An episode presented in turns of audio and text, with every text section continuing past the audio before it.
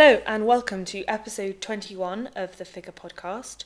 Each week, we figure out people, numbers, and images of the past, present, and future, hosted by Georgia Parkin and Charlotte Lorimer. And this week, for our 21st episode, we want to dedicate this to women everywhere and to every person who is fighting for gender equality across the world. Uh, this, we feel very strongly in light of all of the news this week. And there have been things this week that have happened that I just can't believe. And I think that it's time that we really tackle this head on. So, this episode is going to be structured like most episodes with three figures, three sections, but we're going to continue this theme through each section and we're going to talk more about what have, what's been happening in the news and our own experiences, but um, through the stories Mm. of the statistics and figures that we're going to talk about today. So, just to explain what the news has meant for us and what we have picked out and experienced and have been thinking about. Uh, firstly, we went to an absolutely phenomenal book launch of Why Feminists Don't Wear Pink and Other Lies, which is a book of 52 essays by journalists, activists, poets, um, lots of women in all different fields um, about what the F word means to them and the F word being feminism. And this has been curated by Scarlett Curtis. And in the interview that she did with BBC Women's Hour, they asked her, does it should it still be called the F word? Surely we're beyond this, surely it's more spoken about we don't need to hide away from that word feminism and what it means. And part of what has happened directly in relation to this book shows that we have so far to go.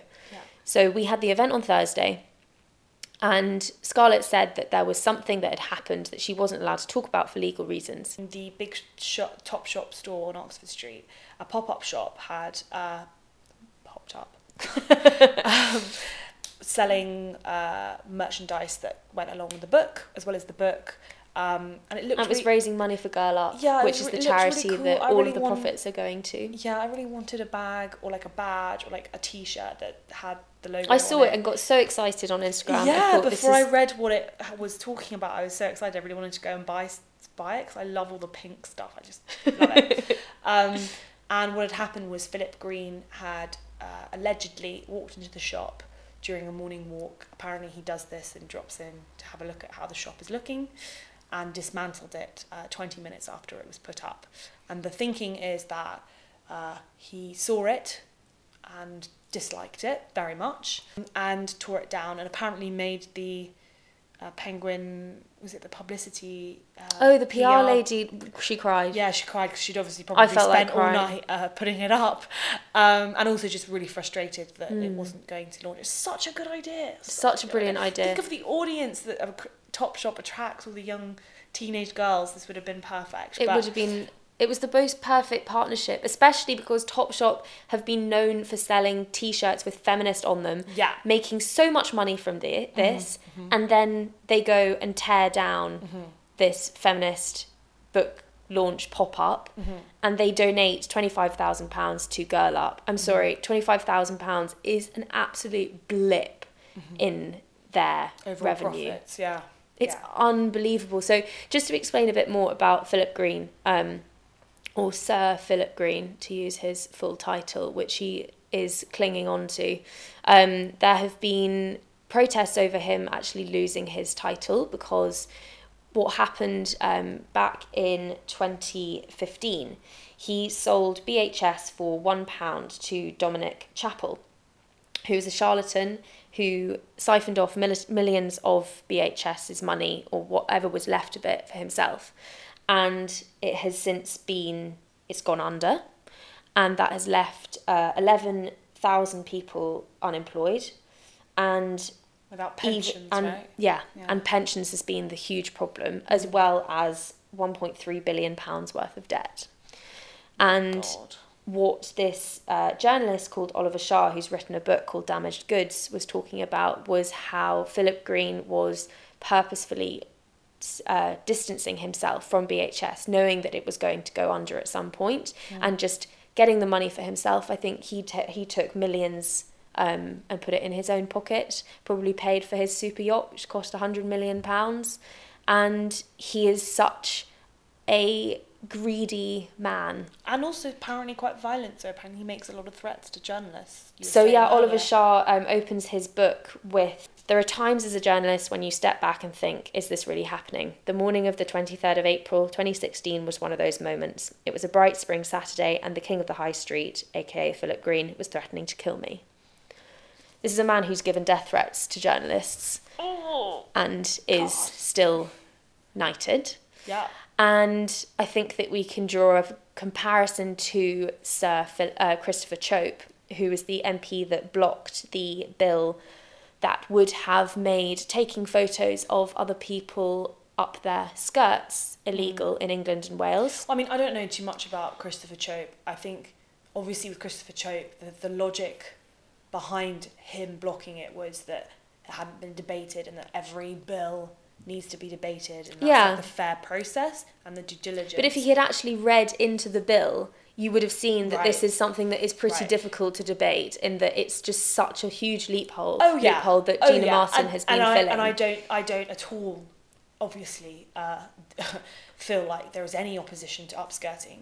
But I think with Philip Green, it's just an extra level of someone who is a bully Mm. and someone who really, really, really should not be in the level of authority No. that he is. But and the- actually sounds really scary and the com- awful. yeah the comparison that I wanted to make is that the best way to give a platform to exactly the thing that you're trying to block Yeah. is to ban it I and know. to block it. And as of today, Feminists Don't Wear Pink and Other Lies is now number two on Amazon. So It reached number one at one point. did it really? Yeah, Yes, it's so good though. I really recommend it. Like I'm Yeah. so enjoying it. it's absolutely fantastic. Yeah, definitely, definitely get yourself a copy. Mm-hmm. Um, but the other thing to say um, about Philip Green and this book, Oliver Shah, by Oliver Shah, is that it was published by Penguin, which is the same publisher that published Feminists Don't Wear Pink.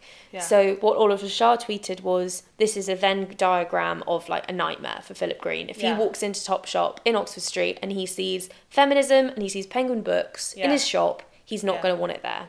And we don't actually know whether it was coming from him, but I feel like it makes sense because he's not he's so high up as chairman of Arcadia, which is the group that owns Topshop. Mm.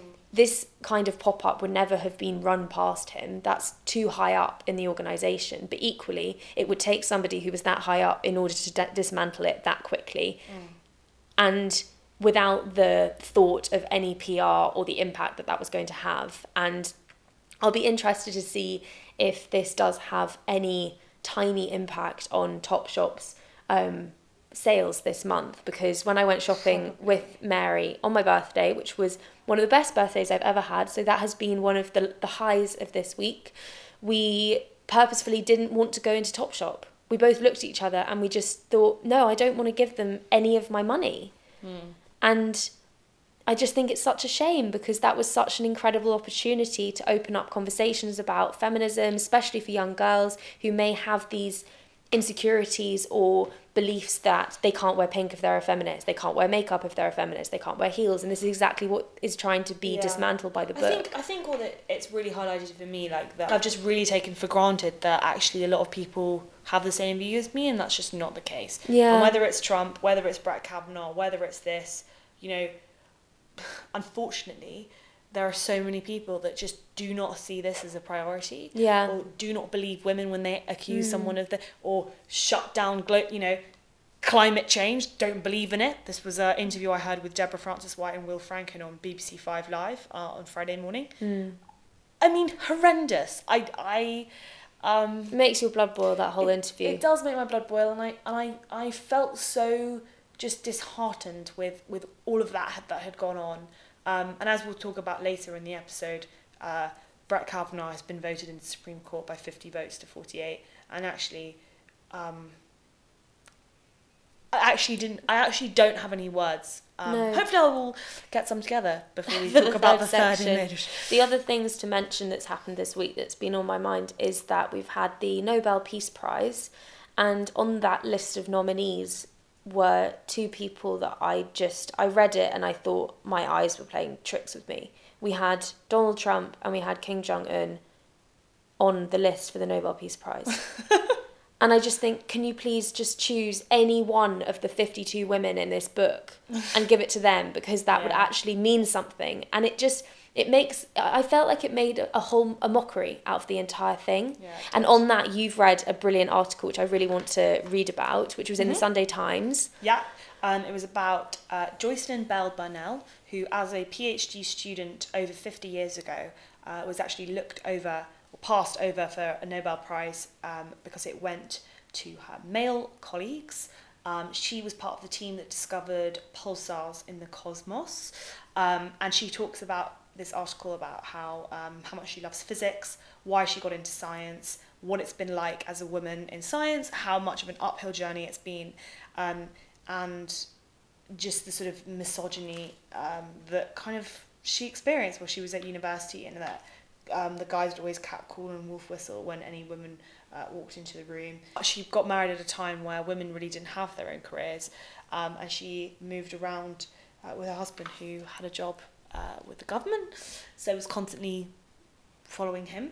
Um, and I think this stat kind of sums it all up that only 48 women were awarded the Nobel Prize between 1901 and 2017 out of nearly 900 individuals. So um, either straight white men are better at everything, Not to say that every single one of those Or- 900 would have been straight white men, but there's that, a problem with balance. Yeah. and this is also not to say that we would want to take away the achievements of men who have been no. white, straight. Honestly, Uh, nothing against white straight men. I am uh, very much love a lot of them.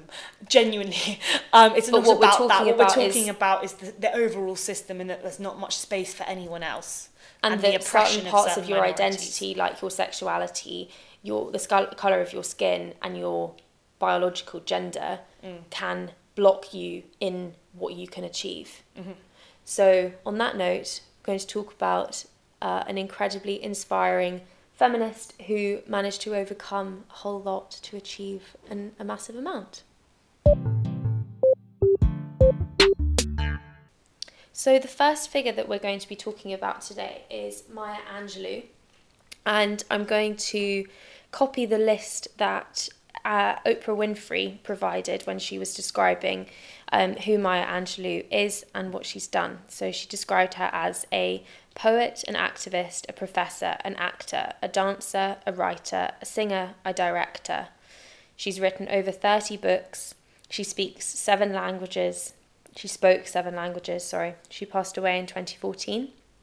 Um, she was born in 1928.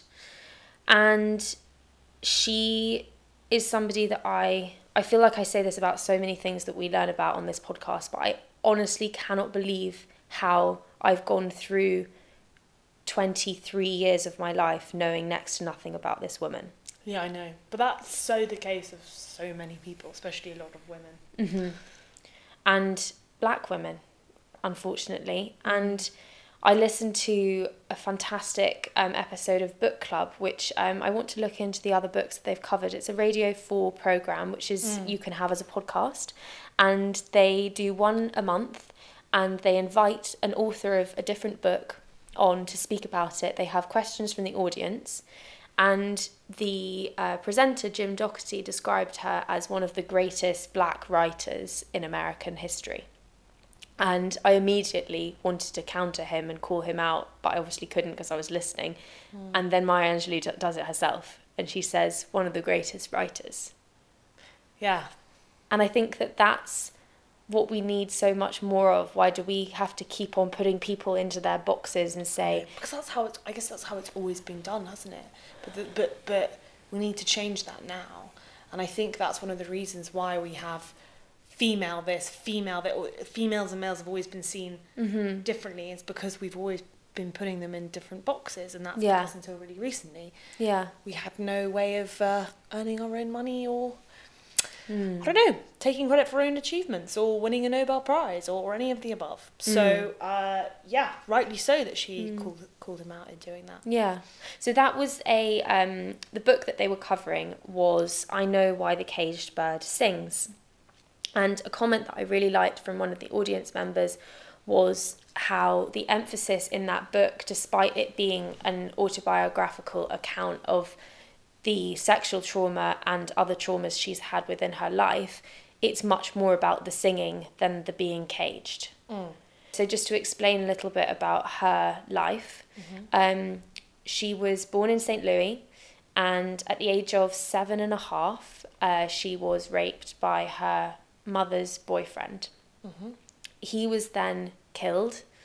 Uh, she was told by the policeman that he had been kicked to death, having told her mum and others what had happened to her. I think she told her brother, and her brother ended up telling her whole family, and then Okay. she felt responsible for his death. Isn't that so interesting? Even at age seven, one still feels guilty about one's assault that's happened to them. Do you know what I mean? It's like, what the fuck? Her seven year old self believed that her voice had killed this man, and as a result, didn't speak for five to six years. Isn't that interesting? And a seven-year-old makes that link, um, and yet you know, we wonder why women aren't coming forward uh, and and and reporting their attackers and reporting their incidences. And when they do, they are met with Hostility. hostility, criticism. Why didn't you tell us sooner? Doubt. Why didn't you doubt?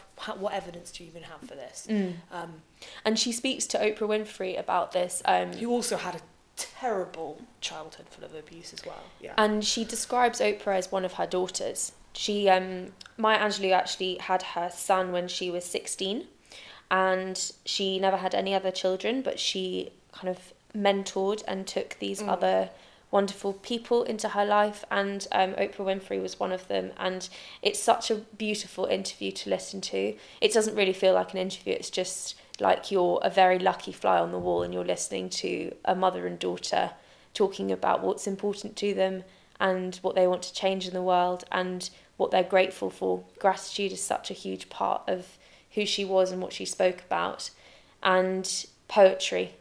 And this is something that they talk about in her Desert Island Disc, which is uh, so Michael Parkinson actually was the one who presented that, I think. Yeah. And he asks her, So, what rescued you from your silence after five to six years of not saying anything?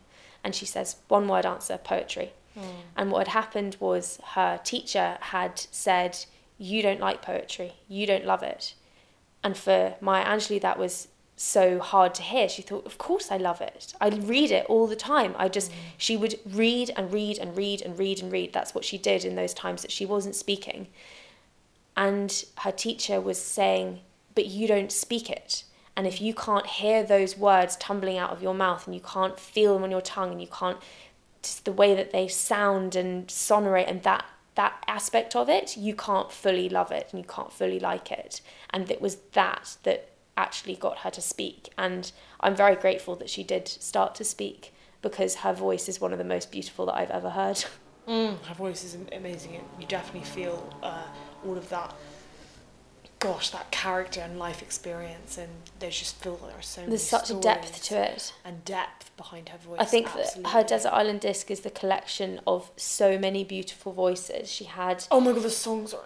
The songs are incredible. She had Leontyne Price, she had Mahalia Jackson, she had Frank Sinatra Wonder. and Stevie Wonder, Yeah. um, among others. And she talks all about her mother, who sounded like quite a force to be reckoned with, um, a real feminist uh, activist, as well as being a nurse.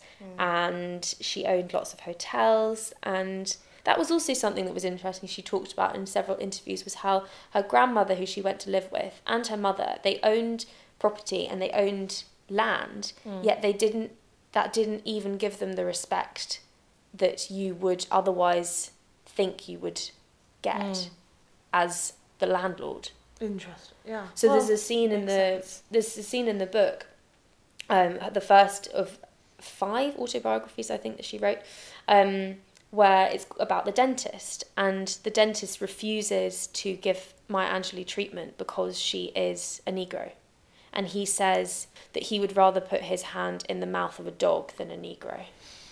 God, that's hard to. It is. Isn't it interesting though as well, like how poetry? I feel like song songs are songs are I guess like poetry. Um, how.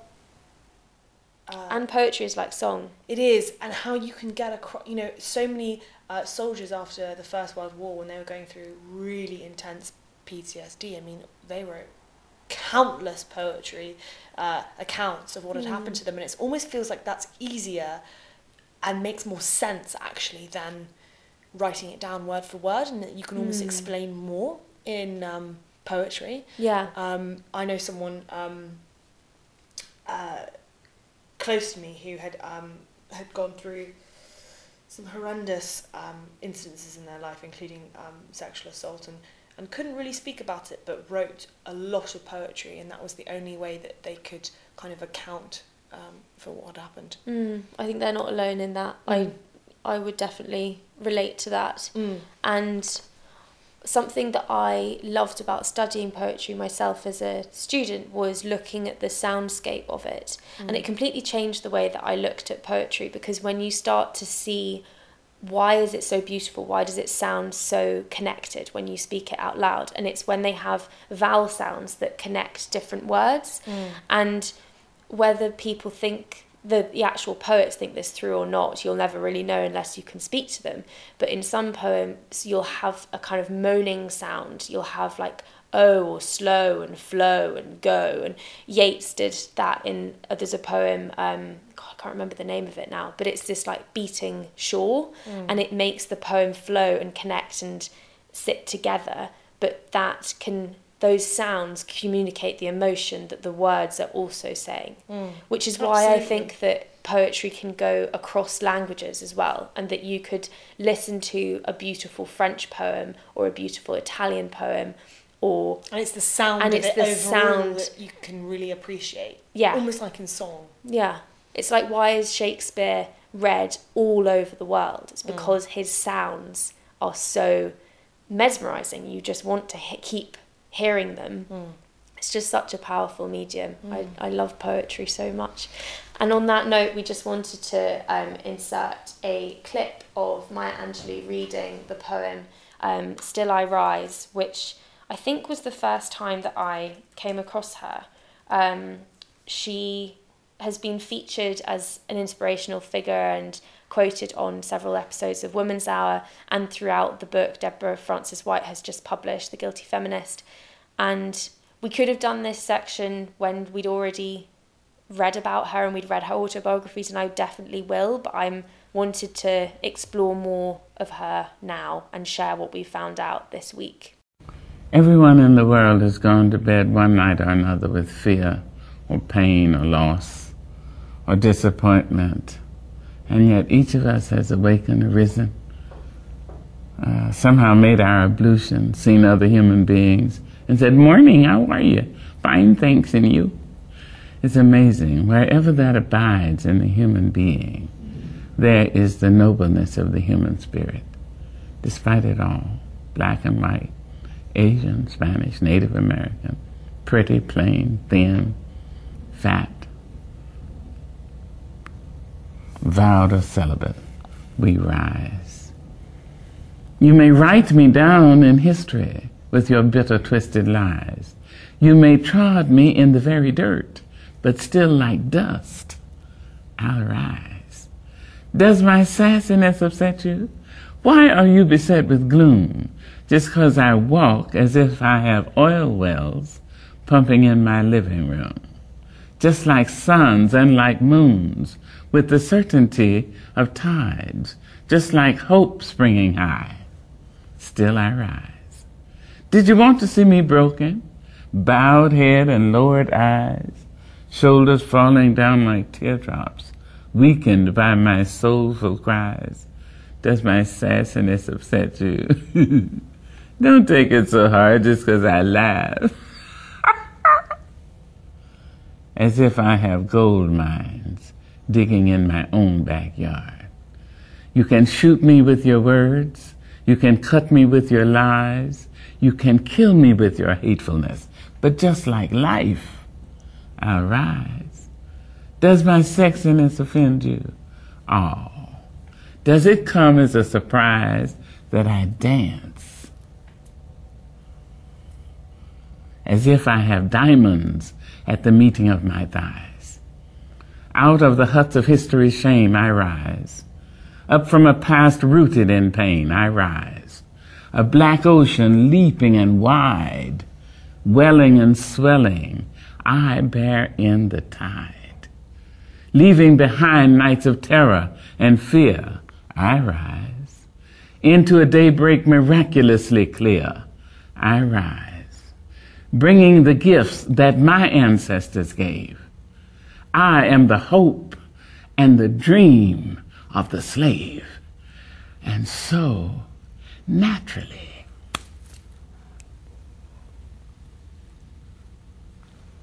there I go rising.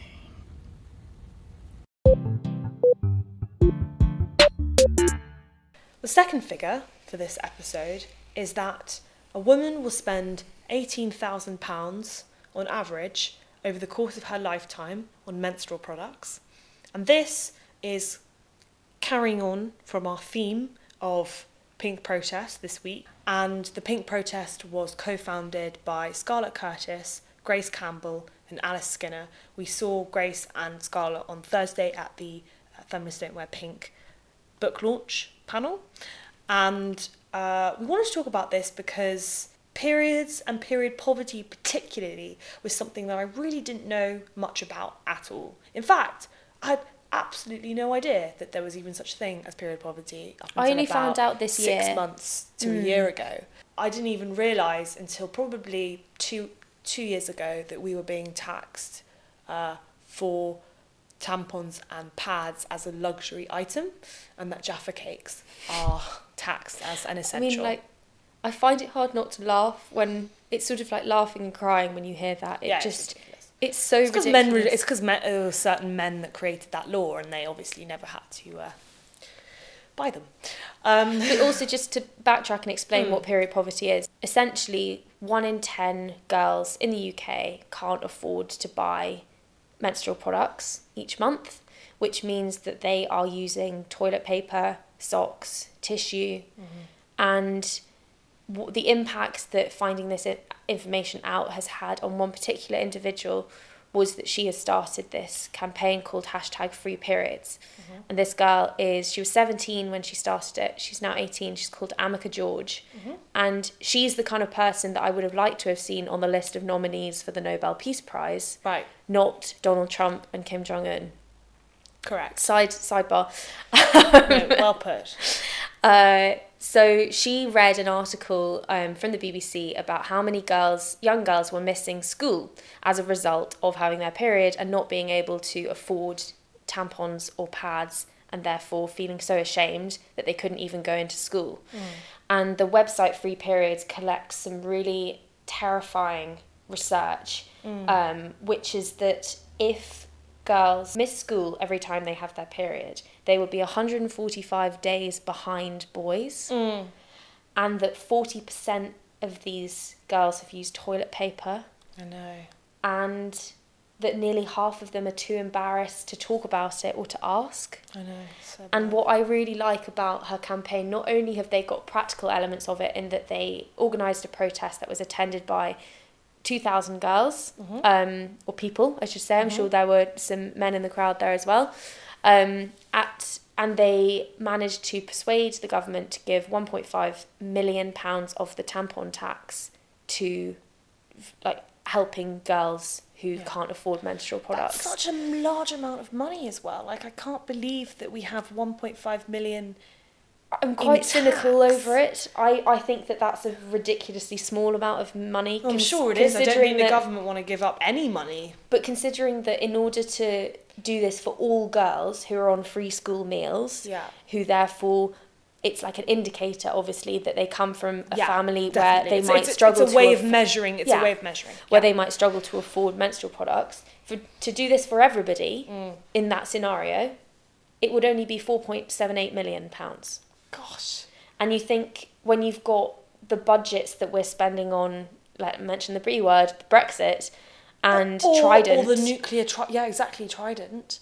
and you just think this is it's just, it's the same sort of anger that I've got over Topshop giving twenty five thousand pounds to Girl Up. Yeah, it's just such an intrinsic. It just come from such an intrinsic problem, like the the the fact that that it was probably a group of male MPs who created the law and created the tax that we're now taxed. The fact that we don't really talk about periods or like female masturbation or sex or anything in to do with that because I don't know if that was traditionally a way of keeping women more silent um, about their Well, bodies. just- I think that the problem is, as part of this imbalance that we've had for millennia, that certain voices from certain backgrounds have been stronger than others. We therefore don't have the experience of everybody being represented in Parliament.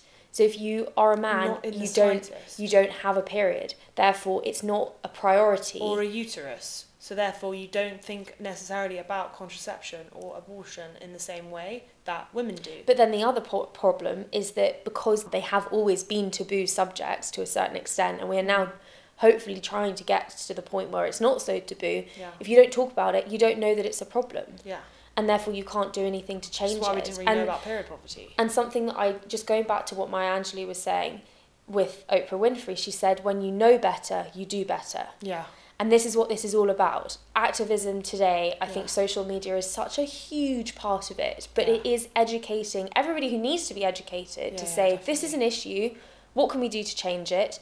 Oh, we can donate under 5 million pounds Yeah. to actually make a real real impact and to make girls more comfortable about themselves, their bodies and therefore ultimately educate them and think about how many amazing things could come out of that. It's just Can I ask you a question that um, has been thrown at me um, in light of period poverty, mm, which is, isn't there uh, better things or more people in need that we could spend that money on?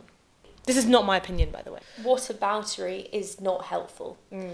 And that when you start to rank people on their problems, you are really missing the empathy and compassion that goes along with everything. No matter how big or small you think a problem is, it's still pain, it's still embarrassment, mm. and helping people through that is so important no matter what that issue is. And if we are going to be taxed on these things, then what better use for the money to go directly to people who can't afford it?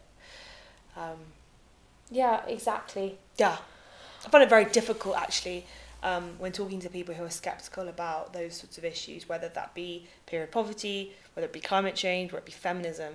It's really, really, really hard to keep your cool. And actually, I think that's something I really, really need to learn how to do because But why do we need to keep our cool? That's just another part of the oppression that I think that sometimes people would just suddenly, if you, if they see someone who suddenly gets quite enraged or it really bothers them, I don't think they necessarily listen to someone as clearly as if you spoke very calmly and be, were able to sort of reiterate your argument in a very succinct, logical way. And I think there's something so powerful about that. Yeah. No, I, I know what you mean. I just have to not get But so I- emotional about it because I, but I do But I do think that it. as um, Dolly and Pandora have talked about on the high low, that society has a bit of an issue with female anger. We don't really know how to deal with it, and it Mm. seemed it's seen as so unfeminine that everybody gets very worked up about it, and they Mm. don't.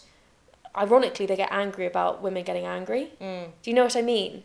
And I think that being told to, you know, keep your cool or that we should be angry about this. This is an absolute disgrace. Which is actually Grace Campbell's Instagram name, I think. So, what can we do to help these women, Scarlett Curtis, Amika George, Alice Skinner, Grace Campbell, and their campaign Free Periods? So, first of all, have a look at the website. They list some really brilliant charities and projects. So, we've chosen Bloody Good Period as the charity of the month for October um, which is a charity that provides menstrual products to asylum seekers and refugees. Um, the other projects to mention is the Red Box Project, which was outside the book launch, and they were collecting uh, menstrual products that they provide for free for schoolgirls. And you can anybody can organise one of these red boxes, and um, then get in contact with them, and then they will help distribute it. Um, the other things that are covered on that is menstrual cups, which um, is our was our action to go along with the charity that we've chosen, um, and in relation to this stat of how much money it costs every Mm. over the lifetime. That's definitely the sustainable solution to, to, to this, to, to be honest. It's sustainable in the sense that it'll be better for the planet and it'll also be cheaper for everyone. Hmm Well, so I bought mine from Mm-hmm. Lunette, and they very succinctly explain the benefits of it. In that it's less money, it's healthier for you because it means that you're not um, like the the way of collecting those fluids and that blood is actually cleaner because you haven't got like chemicals on the tampons and stuff like that. Um, a happier planet, obviously, because the waste and the disposal of menstrual products is a serious issue, and it does make me feel slightly sick when I think about how much that has been in what would it be, 10, 12 years of my life? I know. Imagine the pile that you 12 created years just for the individual. times 12. Yeah, I know. That's a lot. Yeah. And that's just one person. Yeah. Um, and also you can have more control because how I mean we everybody has been in that scenario where you've been in totally the wrong place and you have started your period and then you don't have anything with you and if you have your menstrual cup then obviously you can just you can just carry it around with you. I had the, uh, I guess, classic nightmare uh, situation on Friday. Um, I was walking through Spitalfields Market and I just suddenly had this um, feeling that something wasn't quite right. And I looked down um, at my crotch, I suppose, and I could just see blood had just come through my trousers all the way down. So, kind of like halfway down my thighs, like on the inside of my thighs, through my trousers, just a pool of blood everywhere. Um,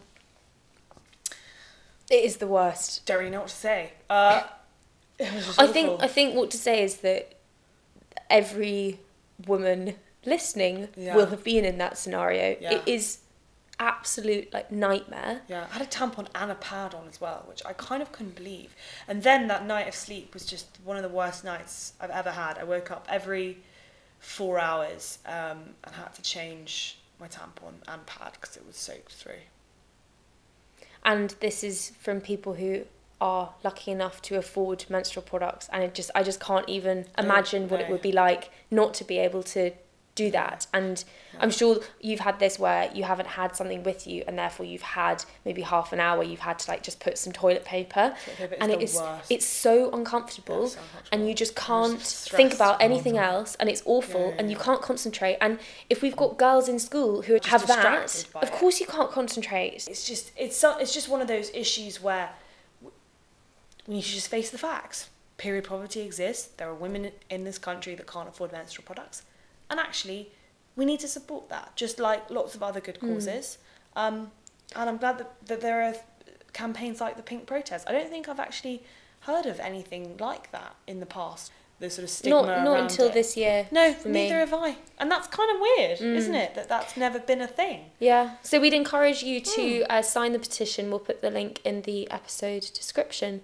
And there are lots of podcasts to listen to. Um, Guilty Feminist, um, Feminists Don't Wear Pink podcast. Amika George and Grace Campbell come on to talk about this. to purchase a menstrual cup. yes, and try it out. And putting it in, fine. Everybody's like, oh, it's so great. Like, don't worry about it. It's always a fear. There's a huge Yeah. fear around it. Don't be It's scared. like the coil. There's a fear of that too. However, taking it out is going to take some practice. Yeah.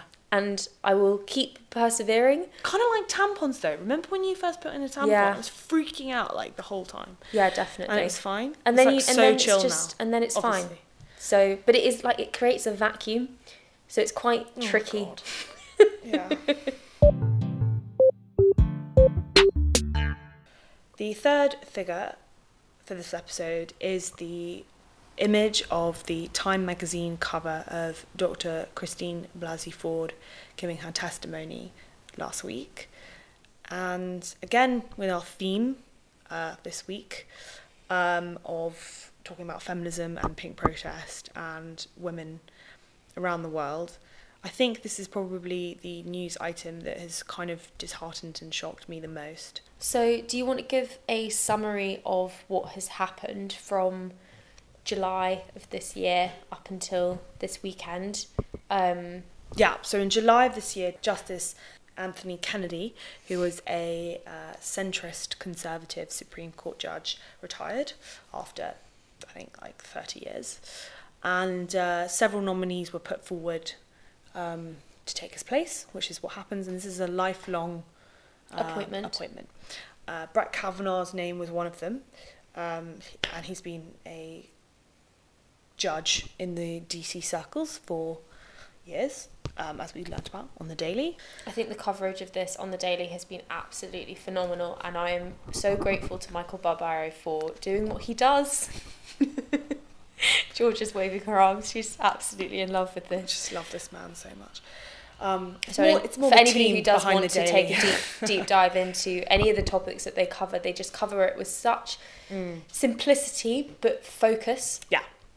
Um, anyway, uh, an anonymous letter was delivered to uh, the Senate Judiciary uh, for Representative of California, and it was an open letter um, about a, victim who had claimed that Brett Kavanaugh had assaulted her Thirty six years ago. um, then came out to be Dr. Ford um, and her account of this incident that happened when they were, I think, 17. Wasn't she fifteen and he was seventeen? Yeah, what happened was over the course of the last few weeks, uh, the Democrats raised this issue, um, and then an investigation took place into his character, um, and the FBI then got involved, um, and then she was asked to give testimony to the account of what happened, and she did that in a very poised and eloquent way, and I can't believe that she.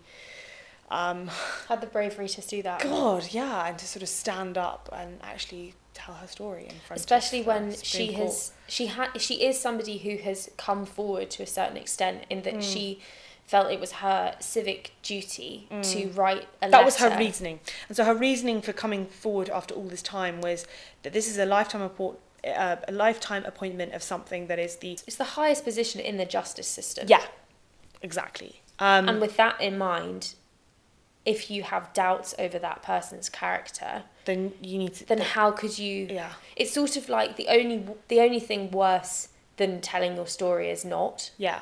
It was, And- I thought of this as a good metaphor. It's like when someone is being chosen to be head boy or head girl, but like in year nine, they um, did something like, I don't know, steal money from a teacher or, um, you know, get into a really bad, you know, did something really. It's like the microcosm yeah. of this. Yeah. And it's like, okay, so one could argue that they're a different person than they were in year nine. Mm. Okay. But equally, that still did happen. And if lots of friends in that year said, actually, I noticed this behaviour at this Mm. time and I noticed this behaviour, then actually that can cause, you know, for concern for that character. And Yeah. I think that's exactly what happened here. And so, and actually, classmates of his did testify to how drunk and disorderly he got. And the story is that he was apparently very drunk, um, assaulted her in the sense that pinned her down onto a bed in this bedroom. having locked the door. having locked the door, put his hand over her mouth so she couldn't scream, and was att- attempting to take off her clothes. Um, she believed that he was going to rape her. And He was going to rape her. and accidentally kill her by Stra- suffocating yeah, her. suffocating her, and because she said that the only thing is she had a swimming costume on, which meant that it wasn't able to be. act- Yeah, And the other part of her allegation is that um, another man called Mark Judge was in the room at the time, and he would he was he was- encouraging He him. was, encouraging him, and then saying stop, and he eventually toppled them over, Yeah. which then meant that she could escape Yeah. and run away. yeah, And I mean, it's it's hard to know where to start with this story. I think that what I was discussing with people at dinner last night was that this is a job interview. This isn't a question of did he do it, did he not do it. This is a job interview where it's peer to peer review. Mm-hmm. And through the stories that have come out from his classmates at university, through Dr. Ford, through another woman who's come forward to say that he, I think, exposed his genitals in her, front yeah. of her in university. Mm. If somebody was going for a job and they got that kind of peer review, would they get that job? probably not. Or it depends on the, the person interviewing them. Also depends on the job. This kind of job, not okay. This this this sort of individual who's going to be making these sorts of decisions for life now. This is he could potentially be on the Supreme Court for thirty more years. Having had this happen is ridiculous. Echoing Clarence Thomas and Anita Hill, I didn't realise um, that this has happened before.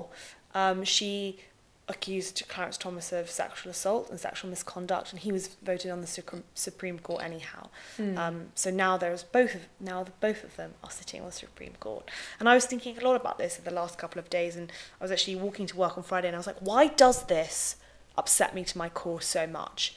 There is the argument that there is no evidence that Dr. Ford was assaulted, and I know By Brett Kavanaugh. by Brett Kavanaugh. And I know, as a just my instincts as a female, having had this sort of thing happen to me countless times, whether it be as minor as a brief touch or a stroke or a hand somewhere where it was not invited or welcomed at all, to someone literally coming up to me in the middle of a crowded room taking their hands and putting them around my face and literally kissing me without my consent or any like literally Any kind of communication. any kind of communication that's happened to me two or three times before. I just thought oh my god this sort of thing happens all the time. There have been so many times where i've had so much uninvited um, i'm completely inclined to believe her completely. And also I think for me, I don't doubt that she was assaulted at the age of 15 in and that this happened. There are therapist's notes. Mm. We have a polygraph, which is like a lie detector, mm. which says that she was telling the truth. The question is was it Brett Kavanaugh? Was it not Brett Kavanaugh? But the fact that I'm even saying the word doubt and that there is uncertainty over this immediately makes me think, well, no, he cannot become the Yeah. highest position of the justice system. And also, how many- this is all yeah. about justice and Yeah. equality. You can't have that story surrounding somebody who is going to be making crucial decisions mm. and and I think that it's it's also relates to what Meryl Streep talked about in her Golden Globe speech how when you've got somebody in a position of power who is not is has got things about his character that are you would not necessarily agree with namely Donald Trump. When you've got that person at the top, those issues surrounding them trickle down into the rest of society. Hmm. And when you've got somebody at the top who's been accused of this and they get through, it communicates the message to me that it's okay for this to happen hmm. and that women can come forward and can be brave enough to tell their story and also to want to remain anonymous and then become exposed and just prove to herself why she was so nervous about having her name attached And also to how many faces of the people that have taken advantage of you have you forgotten Zero. Exactly. She says that it was Brett Kavanaugh. I believe her that she says it was Brett Kavanaugh. I still remember all the faces of those boys. Hmm.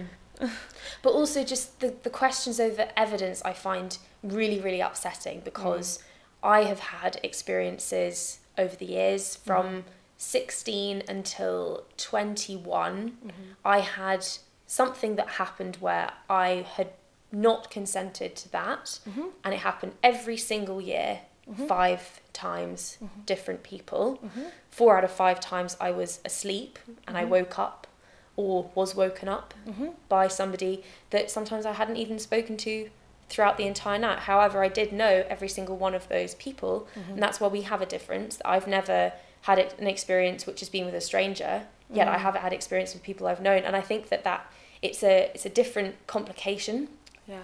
because you you can't you don't force them away and you don't shout and you don't scream and you don't because you're so you're almost so shocked that because Yeah. these are people that you would never think would do anything Also, I find that with experiences I've had with people I've known, I've almost, I almost kind of think that I've done something to invite that completely attention because I've been like, oh, I must have Completely. been flirty.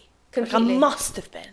And actually, I've had a few and drinks. I must have been too drunk too drunk I must have had a few other thing. drinks, so I, I, I, maybe I just was just really yeah, and So so, my- I doubt myself more. completely Mm. and but and the other thing is that I haven't reported or called out any of those people to Mm. the extent that I should have Mm-hmm. and post me too if anything happened again I certainly wouldn't behave in the same way that I did when I was 16 Mm. However if I then had honoured the news that Mm-hmm. any of those people was being nominated for the highest position in the justice system, would Yeah. I come forward? Yes. Yeah. Because I would force myself to. Yeah. And I would force myself to relive it and I'd force myself to try and remember everything that I could. But this is what your brain does. You shut off the horrible Yeah. things that have happened to you, whether it's sexual assault or whatever it is. You Yeah. always try and protect yourself Completely. by shutting those details out. S- some of those moments that that's happened to me, I honestly have hardly any memory of it, and I genuinely believe, and that's not because I've That's how been drinking too That's- much or whatever. It's genuinely because that area I've just like boxed off because I just genuinely feel so much Hmm. shame because of it, or feeling that I must have done something to incite it, and therefore it's my fault really. So I kind of really, can't really think about it, can't really talk about it, and then it's I bury even deeper. And I think um, Deborah Frances-White summed this up brilliantly. And over the last year, in terms of the Me Too movement, I've heard quite a lot of um, people say, well, why did it take so long for a woman to report it? Or why didn't a woman report it until now? She wouldn't have been believed though six years ago. Absolutely. And, she would nowhere near have had the confidence. I mean, you are scraping confidence to come forward now and think about how many people have tweeted. Me Too and you're still scared about coming forward. Completely. Um, and she says this By coming forward, Dr. Ford has rewritten the first line of her obituary to include her attacker's name and none of her achievements. His life is not in tatters, as described by Donald Trump. He got the job. Never again ask why women don't report it. I think that sums up perfectly. It does. It really, really does. That's why women don't report it, is because they get the job anyway. And I, I yeah. God. Hmm. even though I'm always inclined to believe the female, and the reason I'm always inclined is because this has happened to me, this has happened to so many of my friends. Hmm. I, of course, believe in a fair trial and I do believe in a fair investigation. What I don't understand in this case is that the FBI only had a week to investigate fully this whole scenario. And actually, there were several witnesses who, of people who were at the party, of people who knew Kavanaugh, um, weren't questioned fully. There were Um, only 10 people who were questioned. it felt like it was just pushed through as Yeah. quickly as possible. And then what topped it off for me, what made me so incredibly angry, was watching the President of the United States mock Dr. Ford in the same in- way that he's mocked so many people before her. in, at a rally in Missouri um, at the end of last week, he basically mocked her entire testimony and was making fun of the fact that she supposedly didn't remember anything and didn't remember this and didn't remember this. This is someone who has been recorded um, saying that he will grab a woman by the pussy and had had gosh, I think 20 women accuse him of sexual harassment.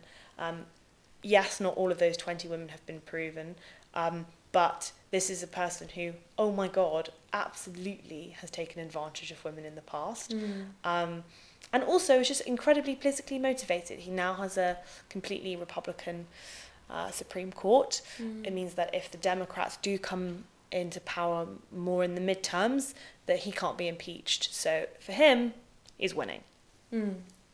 And I think on that point that you just you know corrected yourself on, on it's not been proven, proving this is so incredibly difficult. If if I had to prove Mm. Oh my God, know. anything that's happened Same, to me, yeah. I wouldn't be able to Yeah, neither. at all. No. I mean, I don't even know where I would start, and that was only a couple of years ago. But why do we have this thing where we automatically don't believe the victim?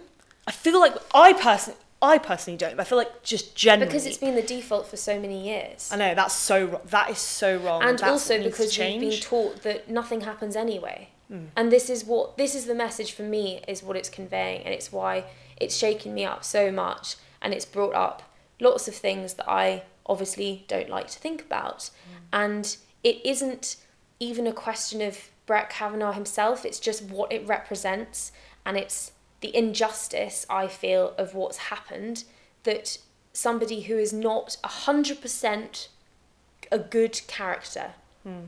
We know we can't say that he's 100%. If you've hmm. had any of this like there's no there's no like smoke without fire hmm. basically. This is not just allegations. This Yeah. this is a really like a continuous story. And there are other women who have come out. There are said the other women, there are other people. It's not just one person. We've got therapist notes of how much this has impacted her. And as we've already said, you cut out details when you're trying to protect yourself from trauma. Definitely. And you and she had no incentive to come forward. Yeah. Why why would you ever want to put yourself on that platform unless you felt so strongly and so convinced? And that's what I hate about any kind of argument of like, oh, she just did this.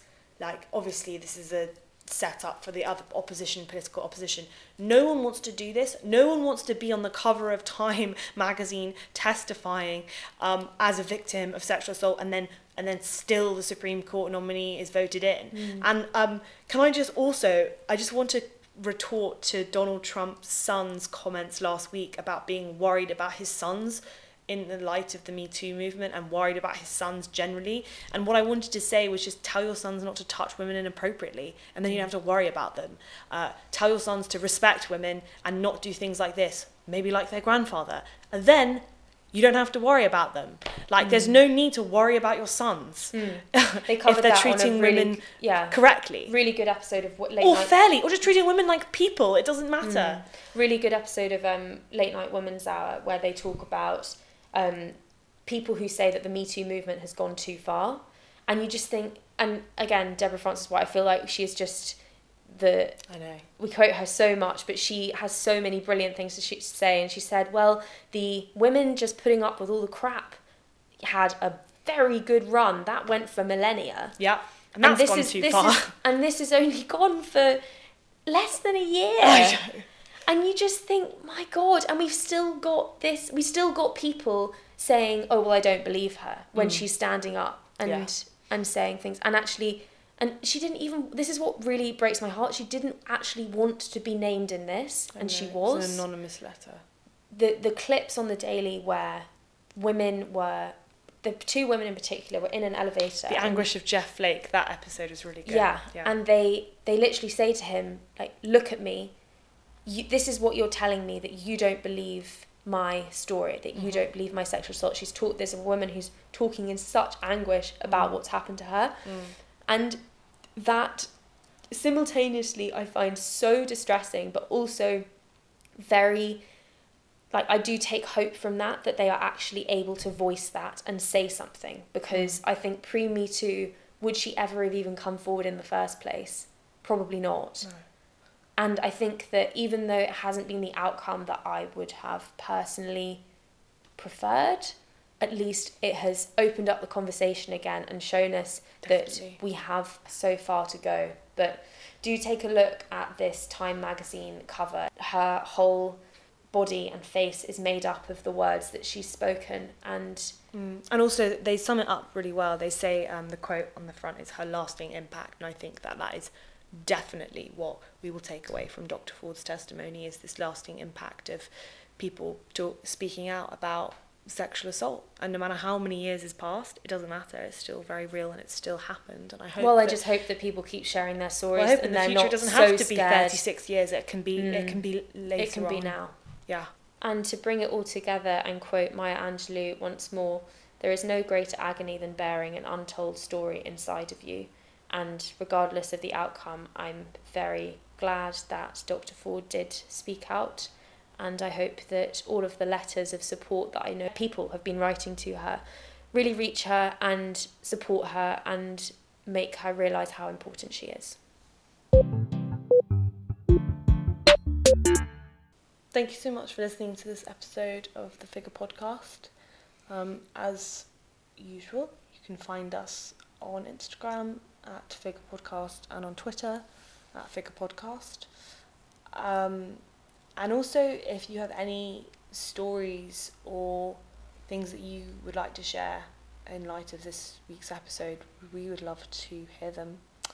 Um, this is always a place of open conversation. Um, Uh, thank you all for listening, and this has not been an easy episode to record by any means. I think that quite often we are um, much more upbeat, but I think it's important to be honest and not to fake being happy and positive about how we're feeling because this week has not been an easy one in terms of what's happened. And what I am grateful for is all of my friends who are there to support and just thank you for continuing to support us in this podcast. And I'm glad that we're able to keep learning about what is going on and sharing our thoughts on it and starting conversations, I hope.